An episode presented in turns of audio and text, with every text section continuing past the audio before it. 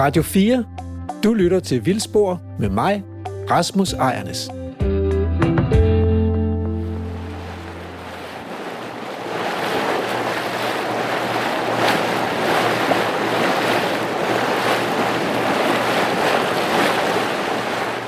Jeg er Stine Tuxen, og jeg er jeres vært denne lørdag og næste lørdag. Regeringen har netop landet en super spændende aftale for naturen. En aftale om to naturnationalparker. Og nogle flere midler til at skabe mere sammenhængende natur. Det er jo det, vi efterspørger. Mere plads til naturen. Men der er et punkt, der stikker ud. Nemlig Livø. For det er sådan, at staten ejer et økologisk landbrug på Livø. Og den tidligere regering besluttede at lukke landbruget og lægge Livø om til vild natur. Men nu er det besluttet at bevare det økologiske landbrug på Livø.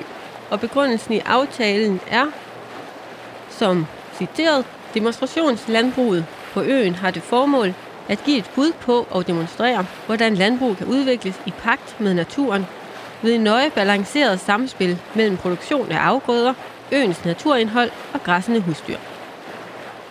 Citat slut. Altså i pagt med naturen. Det synes jeg lyder lidt utopisk, men måske er jeg pessimistisk. Lad os se nærmere på det, fordi noget kan landbruget jo gøre for naturen på deres arealer.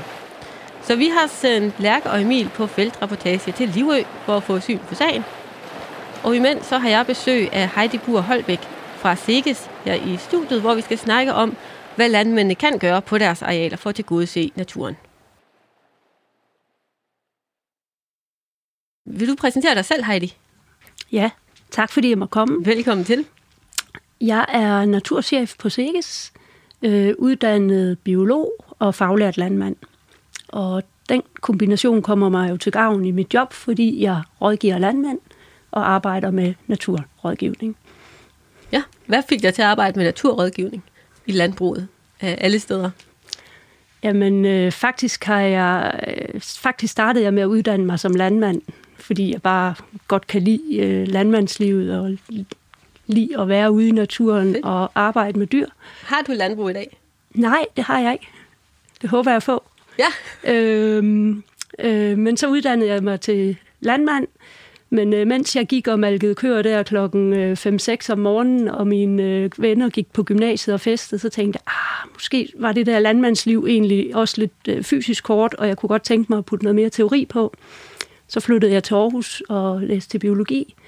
Men i alle de år, jeg læste biologi, havde jeg stadig en, et ønske om at komme til at arbejde med en kombination mellem landbrug og natur, fordi jeg mener, der er, der er et nødvendigt samspil. Ja. Øhm, og det lykkedes mig så for snart 20 år siden at komme til at arbejde på øh, SIGES. Fedt. Dengang fyldte naturrådgivningen ikke så meget, og jeg tror faktisk kun, at min daværende chef næsten turde ansætte mig, fordi jeg også var faglært landmand. Ja, Men, øhm, så du er simpelthen med til at bygge det op på SIGES?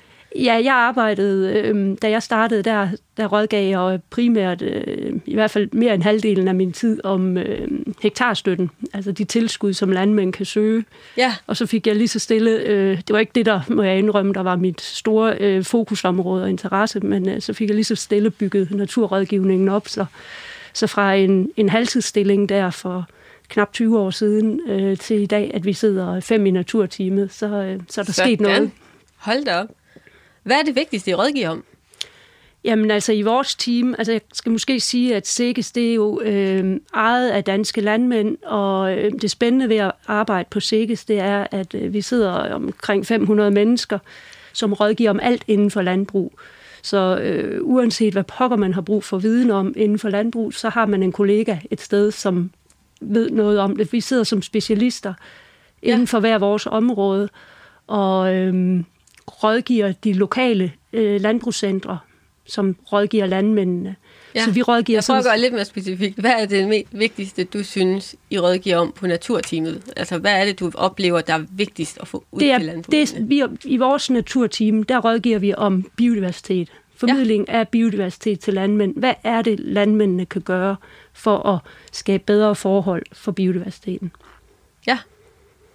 Og hvordan bliver det taget imod ude hos landmændene?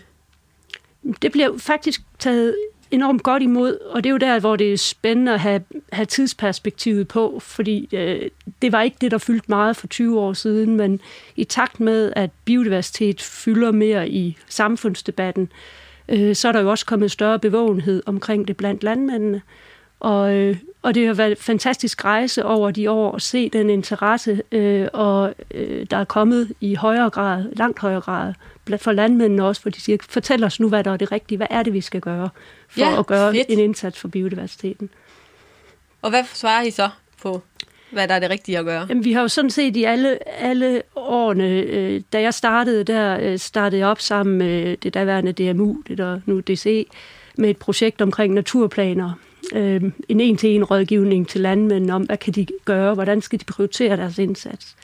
Øh, og der blev øh, der, der skabt den her metafor, der hedder brandmandens lov, som handler om en prioriteret indsats for naturen. Ja, Sådan at hvis man forestiller sig, at en brandmand kommer ud til et, en gård, der brænder, jamen hvor starter man så? Man starter selvfølgelig med hovedbygningen. Man får hævet konen og børnene, fotoalbummet, øh, hunden ud, øh, overført til, til den naturindsats, man skal gøre. Man skal selvfølgelig gøre indsatsen der, hvor den vigtige natur er, og det er på de beskyttede naturarealer. ja. Så det er vores, det, vi prøver faktisk, det er så, altså mange landmænd er jo, øh, vil gerne gøre noget, der er nemt og synligt, hvor man kan se en forskel. Øh, så de er meget, øh, tit meget sådan handlingsorienterede og virkelystende. Øh, så de slår nogle arealer, eller de planter nogle blomsterstriber, det ser rigtig godt ud, men vi prøver at rykke fokus hen på at sige, hvad er det? Hvor er din vigtigste natur? Hvad er det, du skal gøre? Og så pege på, hvor er det, de skal prioritere deres indsats. Og Ja. ja. det er, altså der ligger jo beskyttede naturområder, der er gamle hegn, gamle træer, vandhuller, stenbunker. Der er masser af ting, der kan gøres ude på, på øh, den enkelte landbrugsbedrift. Ja, så det er hans arealer uden for dyrkningsfladerne, Ja. der er i virkeligheden der største interesse, sådan I biodiversitetsmæssigt. forhold til biodiversiteten, så skal vi helt klart uden for dyrkningsfladen. Det Ja. er der, det giver mening. Hvordan reagerer landmændene på det? Jamen, jeg synes, der er sket et skred over de sidste år, øhm, hvor det kan de faktisk, når vi forklarer det, så kan de jo godt forstå det. Øhm, og det giver jo god mening, fordi så kan de jo dyrke deres afgrøder inde på marken.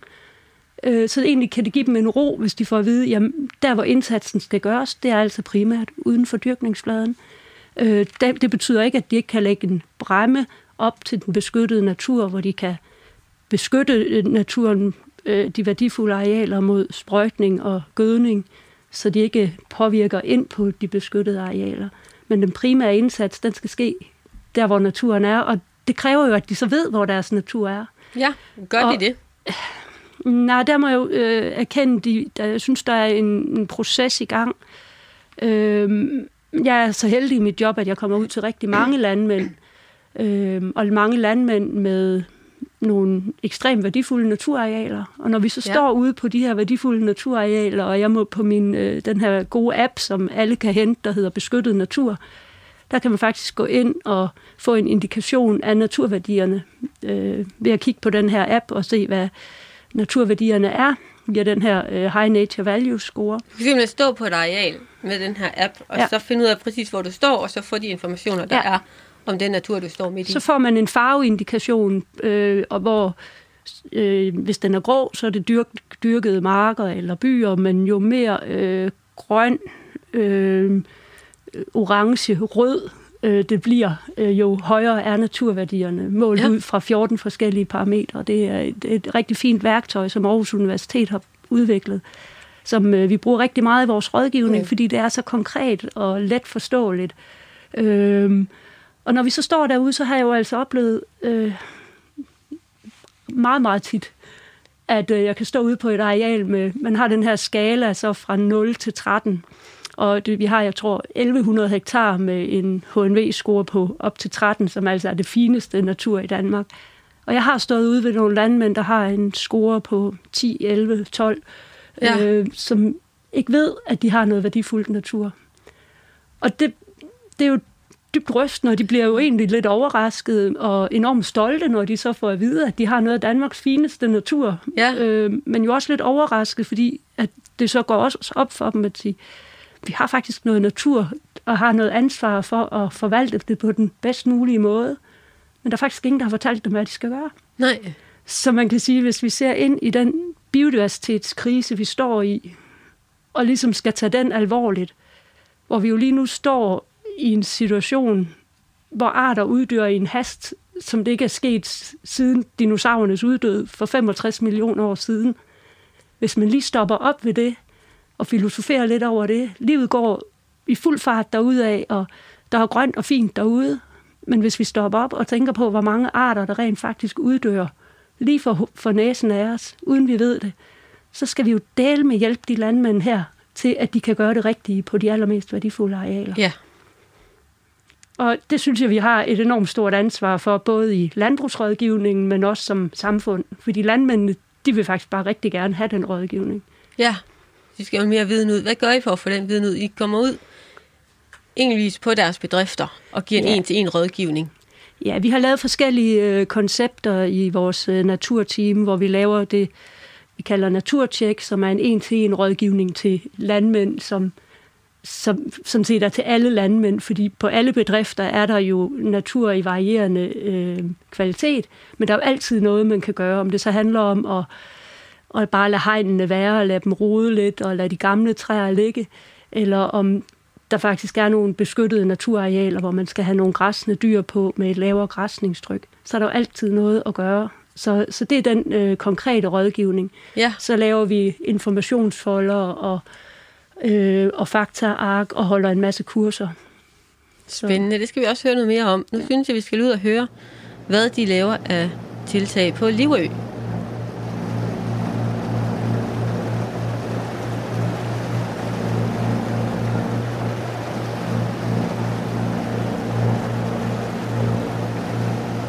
Det er mig, der er Emil Skovgaard Brandtoft, og lige nu er du på rapportage med mig og Lærke Sofie Kleo.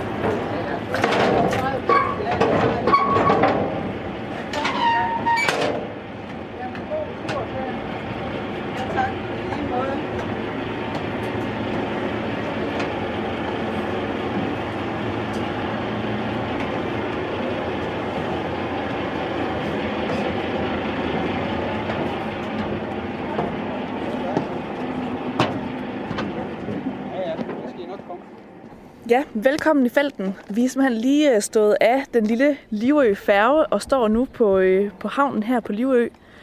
Og i dag der skal vi videre og se på, øh, på noget af det interessante natur, der er at finde her på øen, og også tale lidt om øens historie og hvordan det egentlig er at, at drive sådan en lille ø, som, øh, som Livø er. Og, øh, og drive, siger jeg, fordi det er en af Naturstyrelsen, der ejer den. Og øh, derfor så har vi øh, fået Bent Andersen med, fra, øh, som er skovrider i Himmerland. Og velkommen til programmet. Tak. Det kan være, du lige sådan vil øh, præsentere øen og, og dig selv lidt nærmere. Jamen, øh, det kan jeg godt. Jeg hedder Bente Ede Andersen, og jeg er skovrydder i Naturstyrelsen Himmerland. Og øh, vi har øh, blandt andet ansvaret for at drive Livø, øh, som er en af Naturstyrelsens statens ejendom i sin helhed. Og det betyder, at alt, hvad der er herovre, det er simpelthen vores. Lige fra havnen og hele byen, der ligger på øen og naturen. Øh, så vi står for det. Vi står også for driften, og vi står også for landbrugsdriften. Jeg har en ansat landmand. Jeg kender ham enten statshusmand eller kongsbunden, alt efter hvilken humør vi er i. Og øh, så er der en skovvejder, så er der en skipper, fordi vi skal også sejle folk frem og tilbage, og der er rigtig meget teknik på sådan en ø. Der er 36 bygninger oppe i, i, i byen. Der kommer imellem 15 og 20.000 gæster hver år i feriecenteret. Og derfor er der rigtig meget teknik, øh, som skal drives. Vi har et eget elværk, eget vandværk, eget varmeværk, og vi har færgen at drive, og derfor skal man øh, have nogen, som kan stå for alle de her tekniske ting. Vi har nemlig ingen anden forbindelse end færgen til fastlandet. Der er ikke nogen energiforbindelse, altså et kabel, øh, så vi skal producere det hele, både energi og hvad der ellers skal bruges over. Ja, og det er jo, øh, det er jo interessant nok i sig selv. Vi skal også tale lidt om naturen herovre, Ben. Ja. Og hvad er det egentlig øh, for noget natur, der er særlig interessant at kigge på på Livø? Jamen, jeg plejer at sige, at, øh, at, at på Livø, det er simpelthen en, et Danmark i miniudgave. Altså, hvis vi ser bort fra klipperne på Bornholm, dem er der ingen, der kan, har andre end Bornholmerne. og klitterne oppe øh, langs med vestkysten, så har vi næsten alle naturtyper øh, her på Livø. Øh, og det er samlet på 320 hektar, og vi har også en lille by og en lille havn, og det er simpelthen en mini-udgave af Danmark. Så det er et rigtig godt sted at studere, hvordan øh, spiller det her sammen, hvordan er det, vi bruger vores landskab øh, i Danmark, og hvordan spiller det sammen, hvor menneskets ageren øh, med den natur, der er. Og her på Livø, der er så fordelingen lidt anderledes end op på fastlandet, fordi her er der 70% natur og 30% landbrug. Det er jo lidt omvendt. Øh, der er vist 60 eller 75% landbrug på fastlandet, og kun 12-15% natur. Så her har vi en anden balance, og øh, derfor er der jo rigtig god plads øh, til rigtig meget natur. Spændende natur, og det håber jeg, jeg kan vise lidt frem af i dag. Ja, vi glæder os til en tur rundt i, øh, i Mini-Danmark. Lad os øh, endelig komme afsted.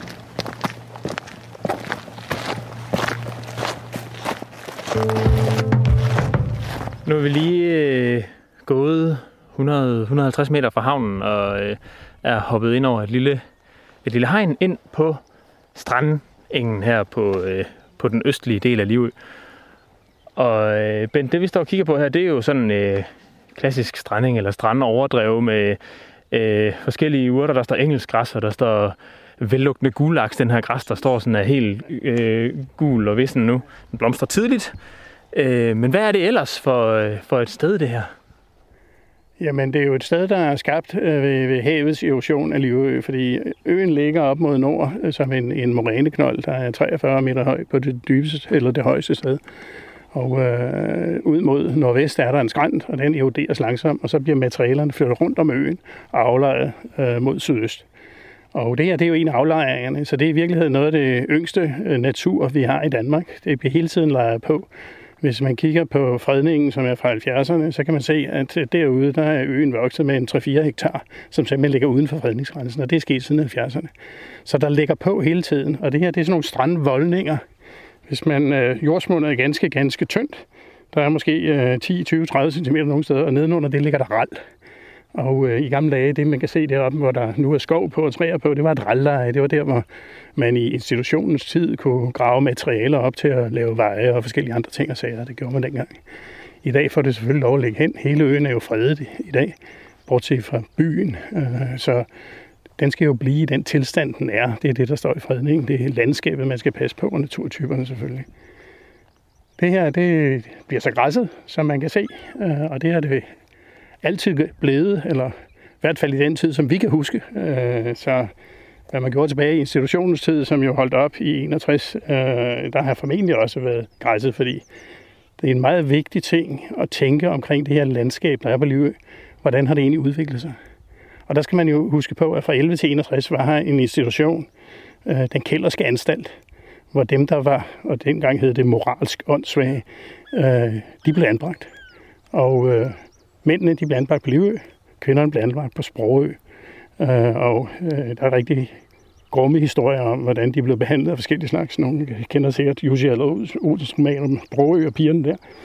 Og det samme skete her på Livø op igennem 40'erne, 30'erne og 40'erne, blev mange af dem lukket ud. Men først så blev de altså lige øh, kastreret, fordi man skulle være sikker på, at de ikke lavede ting og sager. Så der er en grim, øh, grum øh, fortid om, hvordan vi dengang behandlede og udgrænsede øh, fattige og, og svære mennesker, i, som knytter sig til øen her og institutionen. Så derfor er der en stor historie øh, på øen. De mennesker, der levede her, de øh, havde meget, meget stor grad af selvforsyning. Og der boede nok 200 mennesker. Og derfor har vi billeder fra, fra øh, 40'erne, 50'erne og 60'erne. Der var ikke et træ på øen, bortset fra op i skoven, men vi skal op og se de gamle ege. Ellers så er det fuldstændig bart, fordi alt blev udnyttet.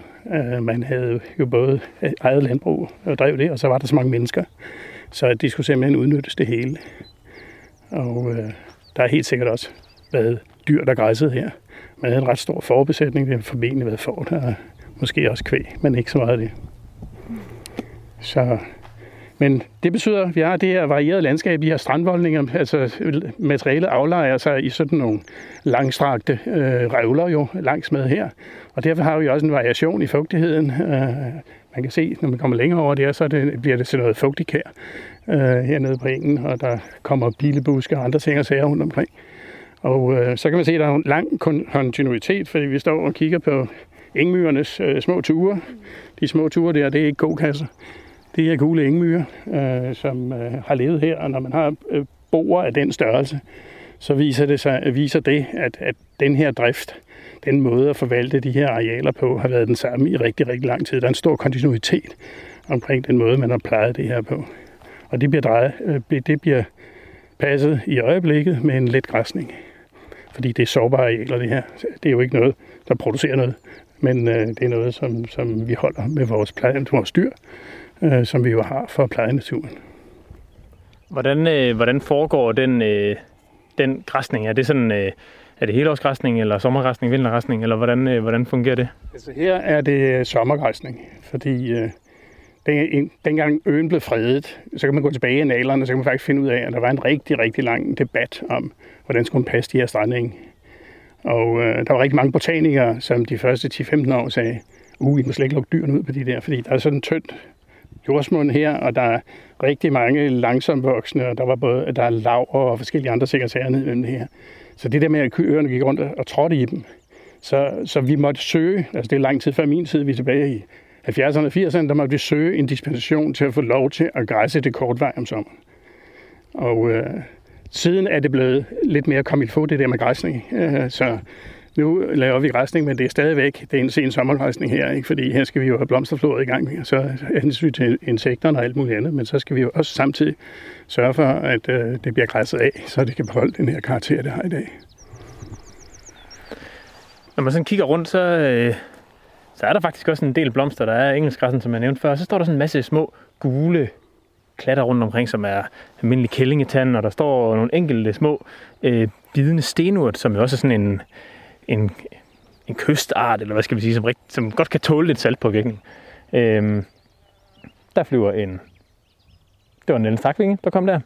Jeg så også en almindelig blåfugl lige før, som jo øh, en lille fin blå sommerfugl, som lever af de her, hvor laverne lever af almindelig kællingetand. Så der er der noget at komme efter her i hvert fald.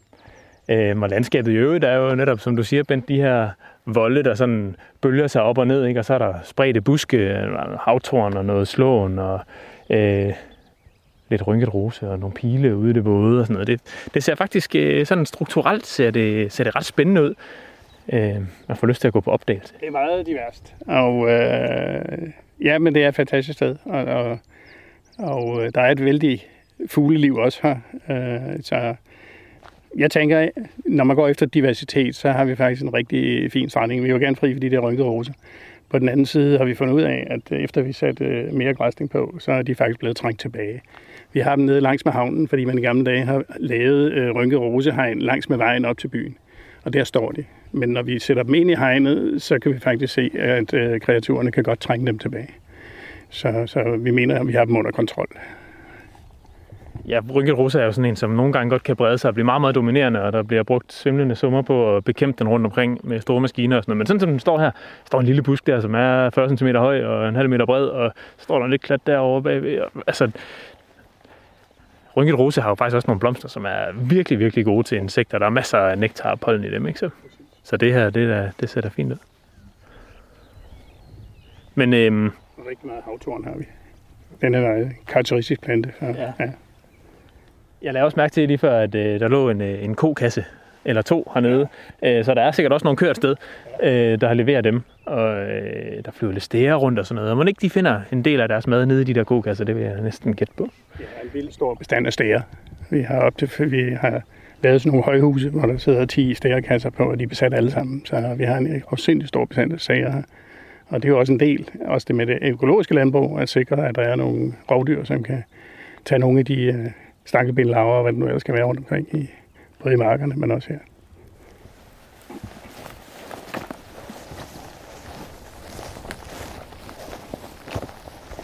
Se, om der er nogen hjemme. Lidt. Ja, øh, det kan I selvfølgelig ikke se i radioen, men det jeg gjorde var nu, at jeg lige med foden løftede låget af en øh, kokasse. Og øh, prøv lige at se, hvad der er. Det er altid spændende. Og øh, hernede er der sådan en lille... Forsøger de på at grave den op med græsstrå, det går ikke så godt.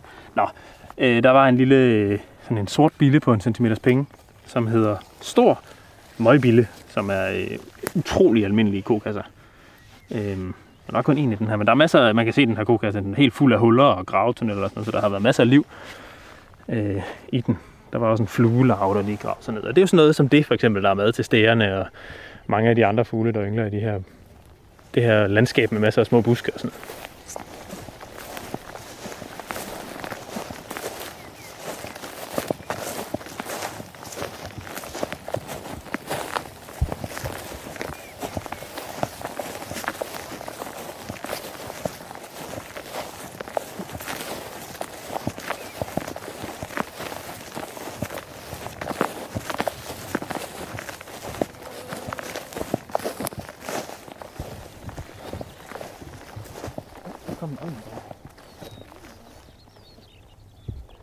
Er lige fløjet, øh, der fløj lige en kæmpe stor bille forbi. En, øh, en Oldenborg. Og på det her tidspunkt, med den størrelse der, så er det den her, der hedder almindelig Oldenborg. Og almindelig Oldenborg var for 150 år siden, eller måske 200 år siden, en af de allermest almindelige insekter i Danmark. Der har virkelig været... Altså, de har været overalt.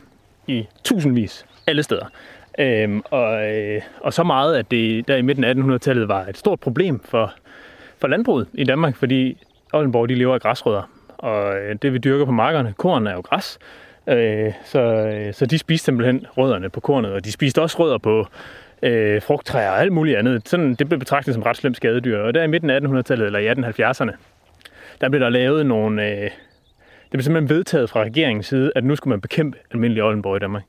Og øh, der blev lavet sådan, øh, man fik en økonomisk gevinst, når man samlede de her Oldenborg her. Og der er nogle beretninger fra øh, nogle sovne på Fyn, hvor man har samlet, altså, jeg tror, i et af de sovne, hvor der blev samlet flest på Fyn, der taler vi altså 1000 tons Oldenborg-laver på en sæson i en sommer. Ikke? Det, det er sådan noget med øh, 10 millioner individer, eller, eller, eller 10 milliarder individer, tror jeg faktisk, det var.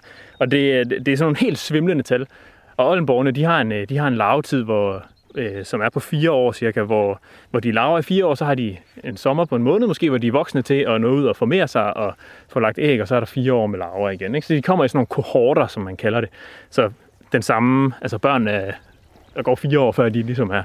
Øhm, så man skal ud fire år for at få samlet alle sammen, hvis man samler dem som voksne i hvert fald, også hvis man samler de store laver.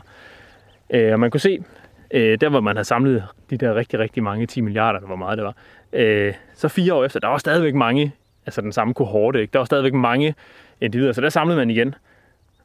Og fire år senere igen. Men da man nåede op i 1890'erne, der var man pludselig nede på kun at samle øh, måske to tons, i stedet for de der 1000 tons, eller hvor meget det var. Ikke? Så nu har man virkelig fået buk med den der kohorte, og det samme gælder for, for de andre kohorter. I dag er den, der hedder almindelig Oldenborg, altså slet ikke almindelig længere. Øh, det er sjovt nok nogenlunde sammenfaldende med kraftig tilbagegang af kirkeugle, ellekrave, herfugl forsvinder som ynglefugle i Danmark i den periode. Ikke? Sort stork går markant tilbage, hvid stork begynder at gå tilbage. Da man pludselig fjerner de der... Altså, nu kom den lige flyvende. Det er en bille, der er 3-4 cm lang, øh, og lyder lidt som en helikopter, når den flyver forbi. Så, så de der, de der Oldenborg og mange andre store insekter, de har været så vigtige en fødekilde for, øh, for de der fugle, der lever af insekter. Især deres larver, som de har gået og kunne grave op af jorden. Øh, så udryddelsen af Oldenborgen, der tog altså nogle af de der spektakulære fuglearter, som vi øh, savner lidt i Danmark. Det, dem, de forsvandt i samme omgang. Så kan jeg fortælle, at øh, altså dengang jeg var dreng, nu er jeg jo lidt ældre end jer, øh, der, var, der var Oldenborg jo stadigvæk rimelig almindelig. Øh, min far, han var biologilærer i Københavns Kommune, og det der hed faginspektør, det betyder, at han skulle sørge for, at øh, alle Københavns 90 kommuneskoler, de havde materialer til biologiundervisning. Så han lavede biologipræparater. Han havde sådan en lille institution, der hed Biologisk Samling, lå i Brøndshøj. Og så lavede man biologipræparater. Og øh, det var ting, man selv lavede. Det var noget, man købte ind. Øh, udstoppet fugle og alt det der, når du skulle være sådan en på en, en kommuneskole. Det var dengang, børnene stadigvæk havde biologiskolen. Jo. Og øh, vi blev slæbt rundt sammen med ham og samle ting og sager. Altså det er blevet hele min barndom lige siden jeg var fem år. Og øh, det er jo der, jeg har grundlagt min øh, interesse og iver for at være ude i naturen. Og dengang var Oldenborg jo stadigvæk meget almindelig, eller rimelig almindelig. De har sikkert været værre i 1800-tallet, men ja, nu er vi i 60'erne. Øh, men, men det der med Oldenborgene, de sværmer jo som regel den 1. maj aften, hvor temperaturen er over 22 grader. Så er de der biler på benene, og så sværmer de den aften. Og, og der kan det være, det, det er typisk sådan hen omkring et par timer, før det bliver mørkt, og så sværmer de. Og der kan de jo være i tusindvis. Så jeg har været med til at samle Oldenborg, som så skulle stilles op og sættes i nogle kasser, som børnene kunne lære om. Det eneste sted, jeg ved i Danmark, der stadigvæk findes Oldenborg og sådan en sværmning, det er her på Livø. Mm. Der har vi stadigvæk, og der er stadigvæk sådan en sværmning. Der er rigtig mange Oldenborg her på Livø. Det synes jeg er lidt sjovt, at de stadigvæk er her. Det har ikke fået elkraven til at komme tilbage, men det kan man håbe på. Jeg tror, jeg tror Ellekravens problemer lige nu, der, de, de ligger så også, de, de findes også længere sydpå, ja. øh, hvor den jo yngler. Men, øh, men, men det, det, det fortæller en historie om, hvordan vores øh, nyttiggørelse af, af landskabet, og vi skulle have noget ud af de der marker der, hvordan det bare har haft nogle kaskadeeffekter på hele vejen op igennem fødesystemerne. Ja, ja, sådan selvfølgelig. Det er klart, og det har sikkert været et slemt øh, problem for bønderne dengang. Altså halvdelen var nødt til at udvandre til Amerika, fordi der ikke var mad nok. Jo. Øh, men, men i dag, så synes jeg jo, det er skægt, at vi stadigvæk har det. Og fordi vi driver landbruget som økologisk, og ikke sprøjter og ikke gør ting og sager, så er de bare her stadigvæk. Og det synes jeg, der er en fantastisk ting. Lad os se, om vi kan finde noget mere sjovt. Det går meget godt der. Det er mig, der er Lærke Sofie Gleup, og lige nu er du på reportage med mig og Emil Skovgaard Brandtoft. Ja, det er der lurer på os her. Ja. Står lige og kigger på sådan et stort græntræ heroppe med fire fiskehajer. Spekulerer på, om det måske er starten på en, øh, på en hejrekoloni på Livø. Måske. Det er i hvert fald sådan noget, fiskere de godt kan finde på at gøre. Og lave sådan nogle kolonier øh, hvor de yngler op i træerne. Det ser sådan lidt aparte ud, når man kigger på den fugl der, som sådan stor, lidt Ja, den er lidt klodset, sådan en fiskehajer, ikke? Og lange ben og sådan noget, som plejer at stave rundt ude i, ude i rørskoven, som jo ligger lige ved siden af her, ikke? Med, øh, hvor, de, hvor de finder fisk og frø og, og hvad ved jeg, de kan finde på at fange. Øhm, så det kunne da godt være, de har fundet sig sådan en, øh, godt stort træ der, hvor der kan være en rede og havudsigt og føde lige ved siden af og sådan noget. Det er et godt sted at være fiskehajer. Vi er øh, kommet lidt væk fra kysten nu, og lidt væk fra, øh, fra strandoverdrevet og heden dernede. Og øh, Lærke har fået øje på et eller andet. Kommer en eller anden orange sommerfugl her. Øhm, ja, måske bare en... Hvad satte den så måske?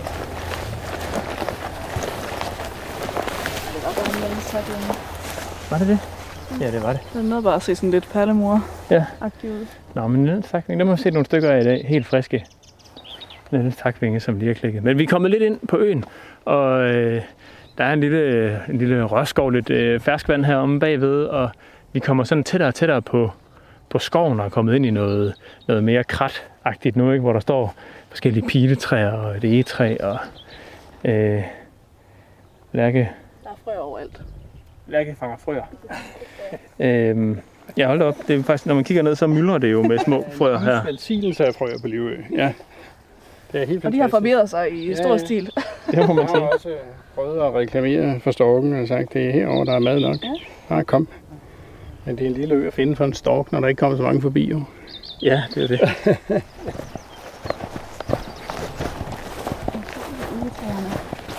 Nu går vi sådan på kanten mellem den gamle ø og så det her forstrand. Og her er det ikke særlig bredt, øh, det her, der er aflejret.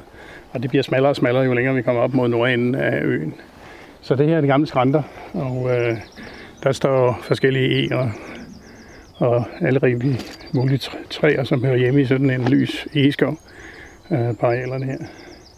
Og det er noget af det, som øh, vi inden for de sidste 5-6 år har sat græsning på og taget alle de der øh, arealer med ind i vores græsningsregime, fordi øh, de trænger til. De var ved at gro til og blive meget, meget mørke. Øh, selvom det er egetræer, så kommer der jo andre ting op imellem. Så, så de bliver nu græsset af. Vi har udvidet. Vi græsser næsten i hele skoven. Øh, vi græsser på heden. Vi græsser alle strandingene og, og strandoverdrevene. Så efterhånden har vi jo græsning på langt det meste af øen. Så det er virkelig spændende at se, hvordan, det, hvordan skovgræsningsdelen kommer til at udvikle sig over tid. Det er jo sådan noget, som, øh, som man ikke har gjort så meget øh, over de sidste par hundrede år. Øh, så jeg synes, det er meget spændende at se, hvilken effekt dyrene de får ind i de skove der. Det, gør. det bliver rigtig spændende at følge, det gør det. Så, og det er jo nødvendigt. Altså, en af grunden til, at vi startede op i skoven, den gamle egeskov, det var jo, at vi kunne se, at der var jo øh, som bredte sig og såede sig selv ind i den skov. Og det er jo fordi, at man havde plantet nogle ær et eller andet sted i skoven i institutionens tid, og så kommer der frø, og de spreder mange frø. Uh, øh, og de der ær, de troede jo med at kvæle de gamle ege, fordi en er ikke ret høje, de er 10-12 meter eller noget i den stil. Så vi lavede faktisk sådan en, øh, en øh, weekend med Nepenthes hed det dengang, verdens det i dag, hvor der kom 13 af dem i, i en forlægget weekend, og var med til at skære alle de her ære ned, og så satte vi græsning på bagefter, fordi vi skal nødt til at have dem ned i en, en højde, hvor vi kan få kreaturen til at spise dem. Mm. Og det har vi så eksperimenteret med siden. siden. Hvordan får man dem til at spise de der? Og det er noget med at gøre det tidligere om foråret, lige når de skyder, fordi øh, der smager de sødt godt. Prøver man at sætte dem ind i 1. i september, så gider de ikke æde de der af overhovedet. Så smager de sikkert bittert eller noget andet. Så, så det, det er jo sådan noget, vores landmand han går og eksperimenterer med, hvordan øh, skal vi pleje optimalt med den besætning, vi har. Hvor skal vi flytte dem hen? Hvor skal der være fred, så blomsterne kan blomstre? Og hvor skal vi putte dem ind nu? Og hvornår skal de så ud og gå, når vi har høstet markerne? For det der er udlægget derude, fordi nu skal der være fred andre steder. Så det er sådan en balance, han går hele tiden og eksperimenterer med og holder øje med det, kigger på det og siger, nu skal de ud, og så skal de være der en uge, og så skal de ind igen. Så det er et meget styret græsningsregime, vi har her. Ja, ja det lyder sådan. Præcis. er, det, er det de samme øh, angus kvæg, som du nævnte tidligere, ja. de der 60 øh, moderdyr med kalve? Det er jo derfor, vi har dem. Det er jo for, at de skal pleje naturen. Så, så det er det, vi bruger dem til. Præcis. Mm. Ja, det er spændende. Det, det er jo der er jo nogle forskellige måder at gå til græsning på, ikke? Og det her, det lyder som om, det er sådan meget øh, styret og kontrolleret og sådan noget, ikke? Og det, det, mange steder er der jo der i hvert fald også øh, blomster at se, så, så, så, så det går nok meget godt. Men, øh, men det er stadigvæk noget, som, øh, det er stadigvæk noget, som åh, man risikerer nemt at lave fejl, synes jeg. Hvis man, øh, hvis, man, hvis man kommer til at sætte køerne ind forkert sted på forkert tidspunkt eller et eller andet, eller de græsser for mere, end hvis man ikke lige var helt vågen, eller hvad ved jeg. Jamen det er jeg da fuldstændig enig med dig i, og det er jo noget, man skal øve sig i, og det er noget, man skal holde øje med, og det er noget, man skal blive god til. Mm. Og øh, derfor skal man også passe på dem, som nu er gode til det og kan det her. Øh, og, og det kræver jo, at man har nogen, som gør det, som virkelig interesserer sig for det, ikke? og virkelig ser, at det her, det handler jo om biodiversitet, det handler om naturpleje, det handler ikke om, at vi laver to eller tre kilo kød mere. Det er fuldstændig ligegyldigt. Det er et, et spil i den der. Altså, det er fint nok, at der er nogen, der vil spise det der kød, og det er fint, hvis der er nogen, der kommer over for at spise nogle af dem der. Men det her, det handler for os om at lave natur. Og det er derfor, vi har dem. Og han går, og han brænder for det her. Jeg synes, det er rigtig, rigtig spændende, og det, det er super godt. Så, og du kan jo også nogle ting. Altså, nu bliver der snakket meget om vildgræsning om dagen. Det synes jeg også er enormt spændende. Og jeg er da heldigvis blevet så privilegeret, at vi fik lov til at købe en ejendom inde ved Skimbjerglund, hvor vi nu har sat nogle vilde heste ud og se, hvordan det udvikler sig. Det synes jeg også er rigtig, rigtig spændende at, at se, hvad der sker der. Men det her det er bare en anden ting. Det er en Natur 2000-område, hvor der er nogle naturtyper, som har det godt alle sammen, og vi har som nation lovet, at de skal blive ved med at have det godt. Og derfor så styrer vi det, øh, fordi vi ved ikke, hvad der sker ellers. Det er jo noget af det med. Det skal bare have lov til at udvikle sig. Og der ved vi faktisk ikke, hvad der sker. Øh, vi har ikke nogen øh, erfaringer med det det bliver rigtig spændende at få nogle erfaringer, når vi har prøvet det i et stykke tid. Men, øh, men lad os nu lade være med at kaste alting. Jeg synes, vi kan prøve at have alle værktøjer i kassen og prøve dem af forskellige steder og se, hvad der er godt nogle steder og hvad der er godt andre steder. Velkommen tilbage til studiet. Jeg har fortsat Heidi med som vores gæst, og du er ved at fortælle om nogle kurser, I øh, holder for at lære landmændene om, hvilken natur de har på deres landbrugsarealer eller på deres øh, bedrifter, og øh, hvilke tiltag de kan gøre for at gavne naturen. Mm. Ja, og øh, jeg var så heldig at være kursusleder så sent som i sidste uge for øh, Danmarks premiere på det kursus, vi kalder øh, Landmanden som naturforvalter. Og det var en fantastisk oplevelse. Der var øh, 25 ja, mm, vidt forskellige, vildt engagerede øh, folk, som øh, brugte to dage øh, som første modul på det her kursus, øh, hvor øh, hoved, hovedformålet er at give viden om, hvad er det for en indsats, man som naturforvalter kan gøre øh, på de værdifulde arealer for biodiversiteten. Ja. Øh, og det var vi jo spændt på. Det kører som et øh, AMO-kursus, så folk kunne tilmelde sig. Øh, og det kører i tre moduler, hvor vi både kommer omkring, altså det, det der jo er gæld, gælder uanset om man er øh, stor eller mindre øh, landmand, øh, nyopstartet eller gammel, og at vi havde hele spektret, det er jo, at der skal jo være nogle gode incitamenter. Der, der er nødt til at være noget økonomi i det også. Altså man kan godt have lidt fritidslandbrug, men, men skal man op i større skala, så er der jo nødt til at være noget økonomi i det. Så, så det gennemgående tema er at sige, hvad kan man som naturforvalter gøre? Hvordan kan man gøre det bedst muligt for biodiversiteten? Og så putter vi, det var første modul, og så de næste moduler ser vi så på markedsføring, afsætning, øh, forretningsplan, økonomi. Okay. Så vi Hvad, får øh, tråd der. Hvis der nu sidder nogle lytter derude nu og tænker, åh, oh, måske har jeg noget natur på, på min bedrift. Hvad er jeres øh, måske tre vigtigste tiltag? Øhm, afsæt plads. Øhm, få noget græsning på. Ekstensiv græsning. Ja. Øhm, og så indhente nødvendig viden om, hvad der skal til. Hvad Ja. er det for arter? Hvordan skal øh, græsningen tilrettelægges? Det være de vigtigste bud. Og det, der var fantastisk på det her øh, kursus, det var at se, at folk tog virkelig den viden til sig.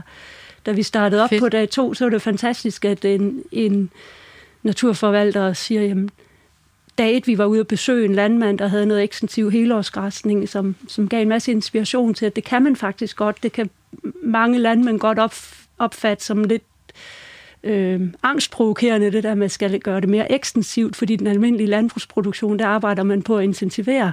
Ja. Men når vi snakker naturforvaltning, så handler det jo i høj grad om at ekstensivere. Få dyr øh, hele året rundt, uden tilskudsfodring. Det er det optimale. Og så må man jo prøve at tilpasse øh, forholdene så godt, som man nu kan derefter. Ja, og så der tæt på det. Ja, når der er så en landmand, der siger til mig, jamen, det har været en fantastisk oplevelse for ham, at man kunne få et, en fornuftig økonomi i at gøre det bedste for sommerfuglen og de vilde planter, så er vi jo nået langt. Fedt, ja. Hvad tænker du her med biodiversitetskrisen? Kan vi, øh, kan vi løse den ved at lave noget samspil mellem natur og landbrug? Øhm, er, det, er det nok til at løse biodiversitetskrisen? Eller kan vi nå en del af vejen? Hvad kan vi? Uh, det var et stort spørgsmål. Ja. altså, øh, jeg tror, der er jo, vi skal ind på flere skalaer. Øh, hele den her tankegang omkring de store sammenhængende arealer, det er jo noget, vi kan gøre i de, på der, hvor de fysiske rammer er til det. Men øh, jeg mener også, at vi er nødt til at gøre noget på de mindre arealer, fordi vi har rigtig mange små fragmenterede arealer, som stadig er værdifulde. Ja. Øhm, og det er jo der, hvor, hvor den, den enkelte landmand som naturforvalter eller fritidsinteresse øh, interesseret, der, der bare får lyst til at arbejde med det her, sagtens kan gøre noget ned på 5, 10, 20 hektar jord også. Ja. Øhm, og de, de, de fantastiske arealer ligger jo spredt rundt i landskabet, så, så der skal vi ud og have formidlet, hvad er det så, der skal gøres. Ja. Og det Øhm. lyder meget som om, det er de samme anbefalinger, om vi snakker øh, lokalt på en enkelt bedrift, og om vi snakker national naturskala. Det handler om at finde pladsen.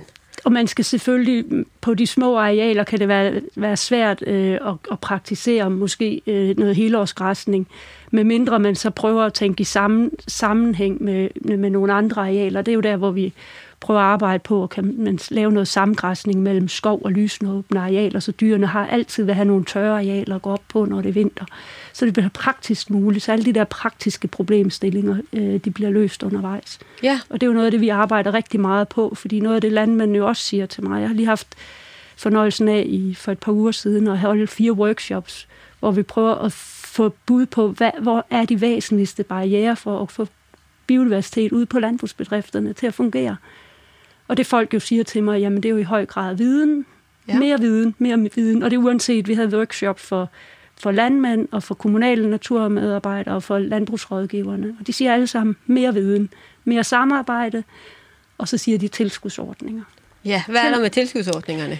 Ja, det er jo en øh, større historie, men den har faktisk fyldt rigtig meget i alle de 20 år, jeg nu har arbejdet med naturrådgivning. Øhm, der går ikke mange minutter i selskab med, uanset hvilke af de her tre grupper, man snakker med, før tilskudsordningerne kommer op som den helt store udfordring.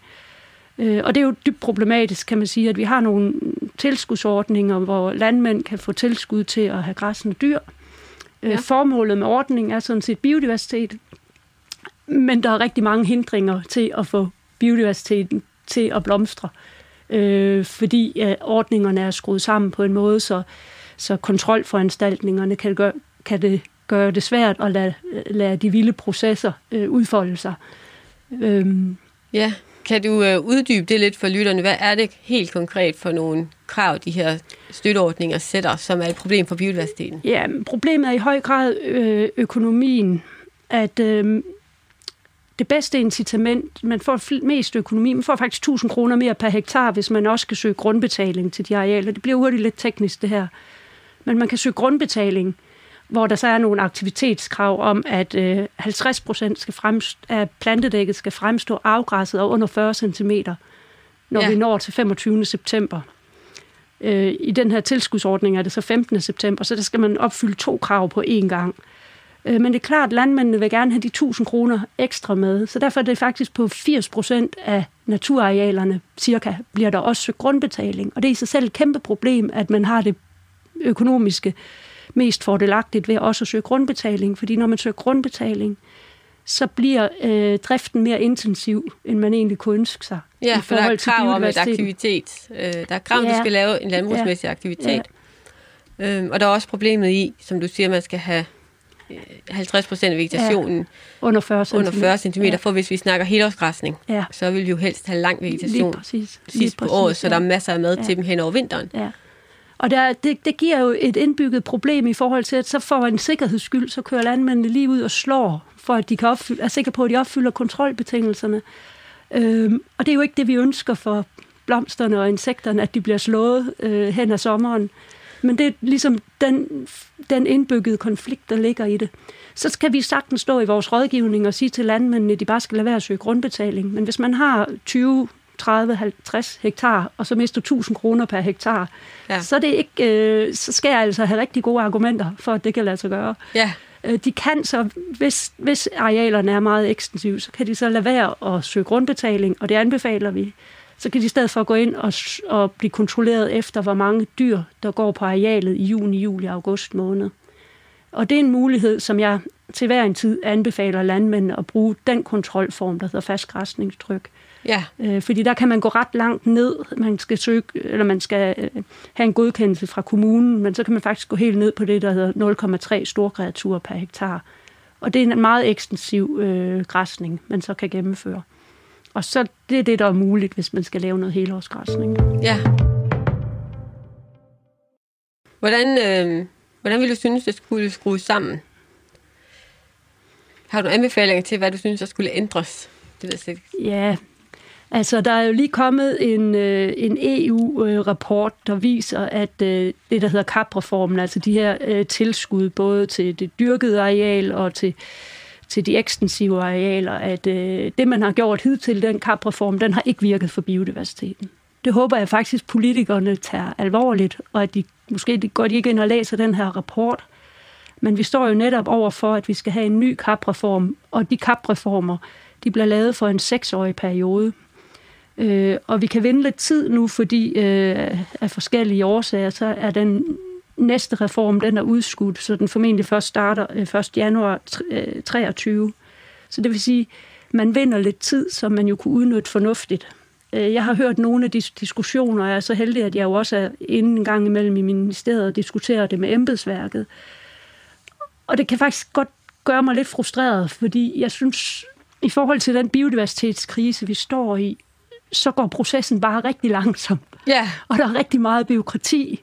Og det sidste, jeg har hørt, det er altså ikke en forenkling, eller noget, der, der, der taler ind i, at vi får mere biodiversitet.